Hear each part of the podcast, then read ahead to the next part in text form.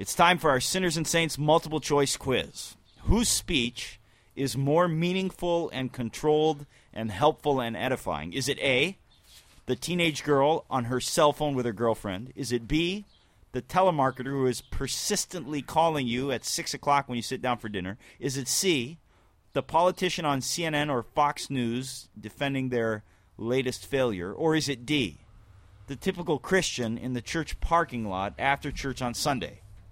Well, sad to say that you can send the teenage girl to your room and suspend her cell phone privileges. You can hang up on the telemarketer. You can turn off the politician on CNN or Fox News. But we are all stuck, aren't we? With Christians who either talk too much or who don't care about anybody else or who whose speech never seems to fit the occasion or they gossip or they are completely uneducated about everything they say. We're all stuck with this problem in the church and we're going to address Christian speech on sinners and saints. In an age of moral bankruptcy, political sleaze, theological confusion, and aimless religion in a mindless church, we're addressing the need for a Bible based, intellectually rigorous, 21st century Christian faith. This is Sinners and Saints Theology with an Edge.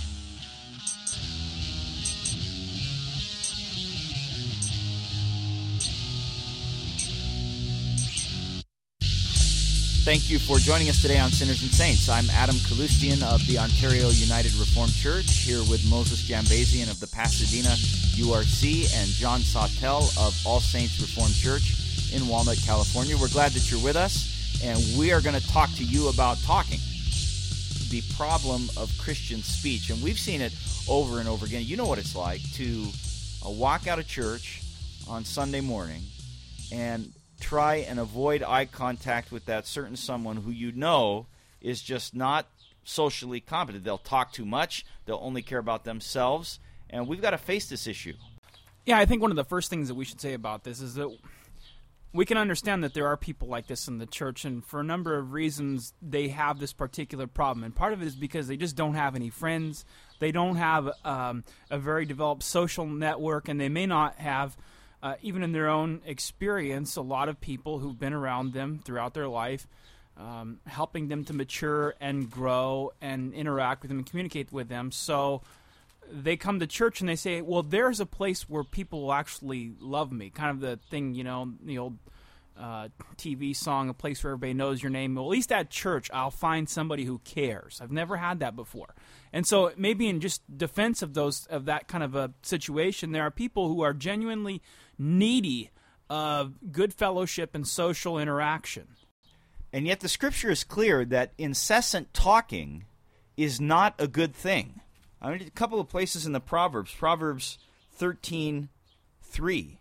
He who guards his mouth preserves his life, but he who opens wide his lips shall have destructions. This time about people who talk too much. Proverbs 18:2. A fool has no delight in understanding, but rather only in expressing his own heart. So these are babblers, people that just talk and talk and talk and talk, and they don't think about what they're saying. They just express whatever comes through their mind and their heart, and that's a problem.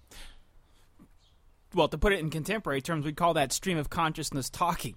It's as if their mind is a video player and they just take in absolutely everything around them all the sights, sounds, shapes, colors, whatever it is. They process this, and instead of charting it, tucking away in their mind, maybe uh, storing it for uh, future reference, it immediately comes out. It's as if their mind is uh, connected to their tongue, and they com- they just begin to blurt out and talk.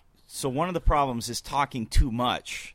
Another problem would be speaking and not really caring for others and recognizing how your speech affects the other person in the conversation. It really is important that if you're going to have a conversation that you actually are interested in the other person. You want to know who that person is and what his concerns are and it's not right for you to basically dominate the conversation to the point that you intimidate others from speaking. And sometimes you'll do this and not even realize it so of course it's good to be self-conscious because we are called to sanctification in our lives in all parts of our lives and it's not adequate to say, well, you know what, I'm following the Ten Commandments, and then be so noxious to everyone around you that no one wants to be around you. That's obviously not a sanctified life because Christ was one who was winsome. Everyone would delight in his speech. Even those who were being condemned would come before him because they knew that he understood them and would get a hearing. And it's very unlikely that you understand anyone when all you do is talk about whatever interests you or about yourself and never care for the other person's speech, the other person's views on anything. Okay, so you're going to say, well, this seems really strange that we would connect the way we use our mouths in terms of talking and the number of words that come out and verbosity to sanctification. But, you know, Scripture actually does that. Paul, in addressing the Ephesian Christians in, in, Ephesians chapter 4, verse 29 says, Let no corrupting talk come out of your mouths, but only such as is good for building up, as fits the occasion, that it may give grace to those who hear. So there's a number of things here. But the, the very first thing I want to point out here is Paul is giving concrete instructions to Christians about how to live. You know, verses prior to that, he talks about not stealing and, and various other applications, anger and things. And, and that subsequent to this, you have a number of remarks. This is all about sanctification. How do I live a life that's pleasing to the Lord now that I'm redeemed? And Paul includes how you use your tongue and not just whether you're using uh, dirty words, but maybe you're using too many words or words that are just useless. Yeah, you have to see the central role of speech in God's world and how it affects other creatures. I mean, our words are a great opportunity, or to use our words for the edification other, of others is a great opportunity for us. I'm thinking of uh, Proverbs 12:25. It says, "Anxiety in the heart of a man causes depression, but a good word makes it glad." I mean, think about that. All the people that struggle with anxiety and stress, we call it today, you know, and we even call it uh, technically depression today. People struggle with that. Good words to them makes the heart glad. To use your speech to see that it is your place among the church family to build others up, not to just say whatever comes to your mind. Right, but let's important. just think about that. In order to apply that particular idea, there's a lot that goes into it. I, you don't. We shouldn't just think of this verse and say, "Oh, all of a sudden in a moment, just the right word popped in and I spoke it." Eh, sure, that may happen, but in order to be one who is consistently able to offer an encouraging word to somebody's soul who is weary, you have to be observant. You have to observe that particular individual. You have to observe life situations, its connections, circumstances, the way things work. You have to build a legitimate relationship You- you with people. just, you like, don't blurt become out. everybody's counselor all of a sudden. That's and the tell them apostle what- james even says you have to be quick to hear and slow to speak and so here you have this principle being given as part of the growth and sanctification of the christian is you have to be a person who can actually listen to what is going on and then intelligently process it before you actually speak on that subject or anything Yeah, else. you don't you don't want to be the one who people actually hate when you're coming because you've figured out all the wise words to speak to them and you're going to tell them they're going to tell you what you really need to hear. I mean, you've got to be careful that that you're one whose words are actually valued. Yeah, almost as bad as that is the one everybody labels as the great wise one, who's the great fount of all wisdom, the the wise old owl, is the person who uh, just says whatever immediately comes to mind, and they don't stop talking either. I mean, nobody wants to be around that kind of person. They are talking about nothing. They're just talking to hear their teeth rattle, and they have nothing profitable to say to anybody that builds anybody up. That's also oppressive. If anyone thinks himself to be religious and yet does not bridle or control his tongue, he deceives his own heart. That man's religion is worthless. So, Scripture is warning us don't take this lightly. You can't just go babbling about anything. And again, it's not simply that you aren't supposed to speak blasphemy, it's not that you aren't supposed to speak words that are profane. Those things are certainly prohibited. But beyond that, all your speech is to be controlled and focused and uplifting to the hearer. Now we have a hard time with that in our culture today because we live in the chatter culture.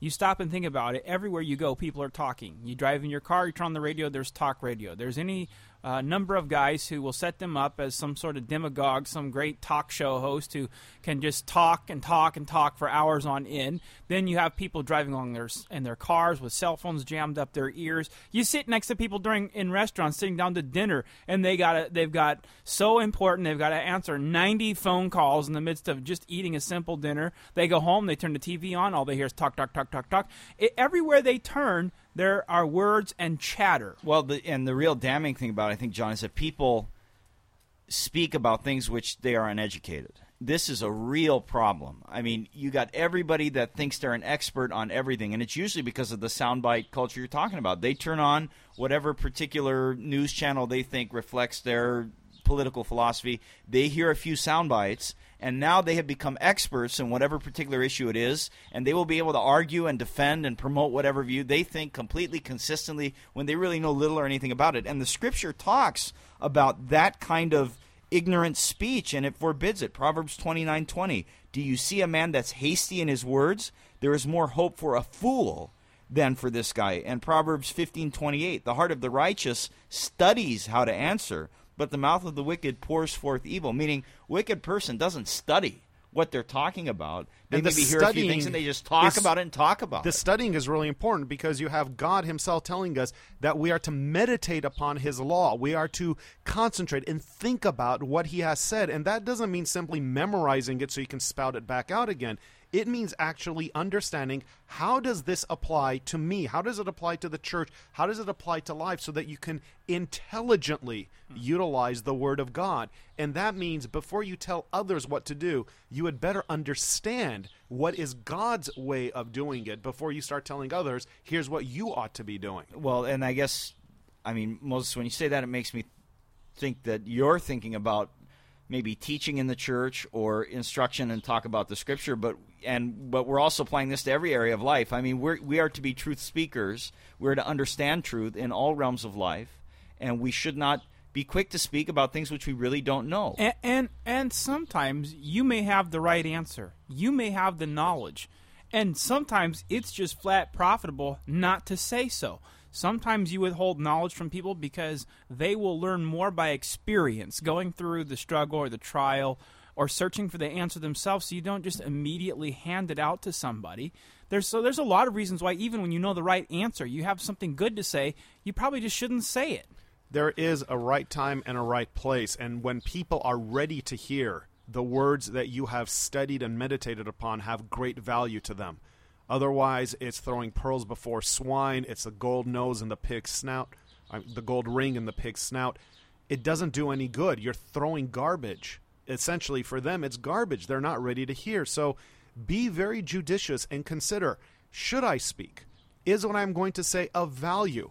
Am I going to really be of help, or am I doing this because it's self satisfying? Right. The root the root problem or the root sin and and this evil speech or uneducated speech, hasty speech, talking too much is the fruit of it. The roots in is arrogance. Yeah. I mean it's thinking of yourself more highly than you ought. That I mean, thank God that he put me in this situation that I'm going to be able to help everybody in their problems and speak the truth in a way that nobody else has been able to do. Yeah, I was going to say idolatry. You know, if you go back to the ancient world, you'll look at and you'll find uh, basic little uh, casts and shape forms of whatever idol, what they consider God look like. Then, if you did it today, I think what you'd have to do is make it a big tongue or a microphone because people just talk and yap endlessly. It's like the one thing that that everybody feels like they have an entitlement to, just like breathing or something, and that's talking, talking incessantly. And uh, it really boils down to idolatry. You're worshiping yourself, your mouth, and your ideas. And I think we need to take seriously, again, the thought that this does relate to our sanctification. God identifies himself as different from the idols because he is the God who speaks, and we are to have the mind of God.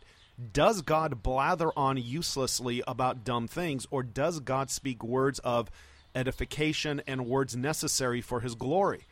If that is what God does, then certainly we must be the ones who reflect this as his people. Well, now I can say see somebody asking you guys a question. Say, all right, you talk about like blabbing on. I mean, does that mean that every time we speak, that it has to be carefully crafted, and that there is say no good time to maybe vent with our friends, our spouse, people that we know? I mean, what are, what are we what are we getting at here? No, I, I, and that brings us back to where we even started with some of the discussion uh, with, you know, people standing in the parking lot for like two hours after church just talking, and you know what we need to be doing is more relating.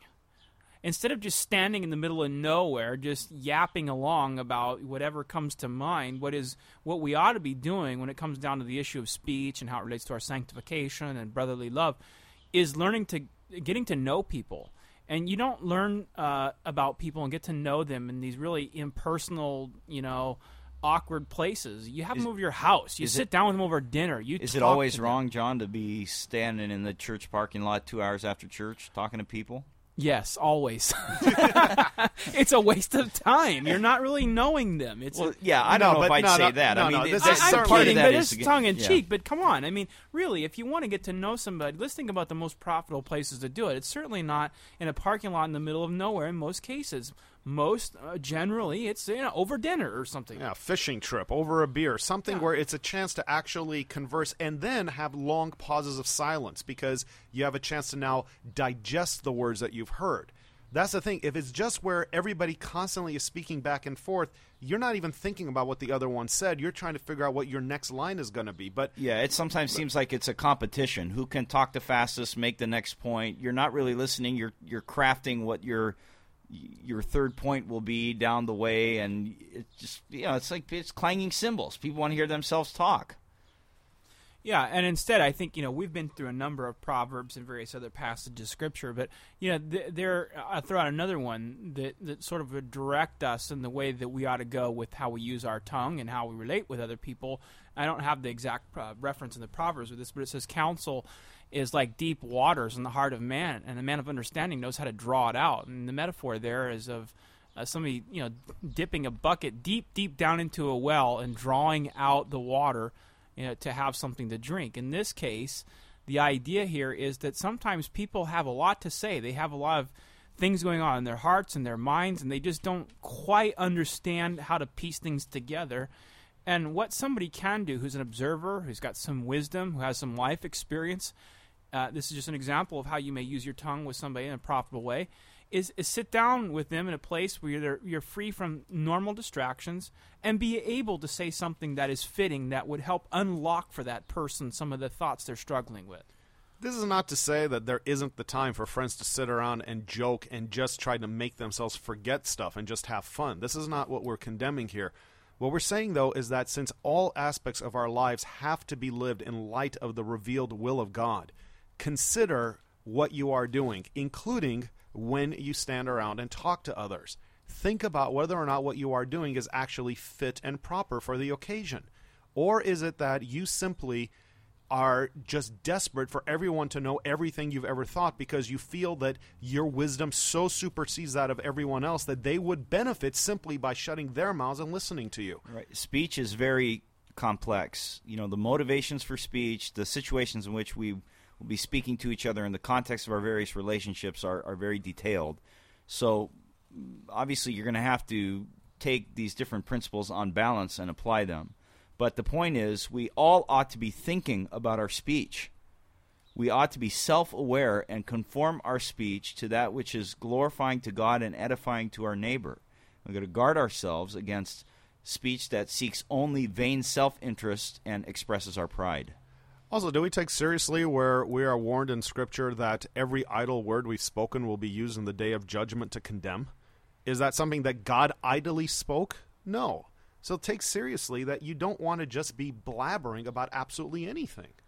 Thanks for joining us today on Sinners and Saints, and we look forward to seeing you next time. Join us next week as we tackle more topics with the truth of God's Word on Sinners and Saints Theology with an Edge.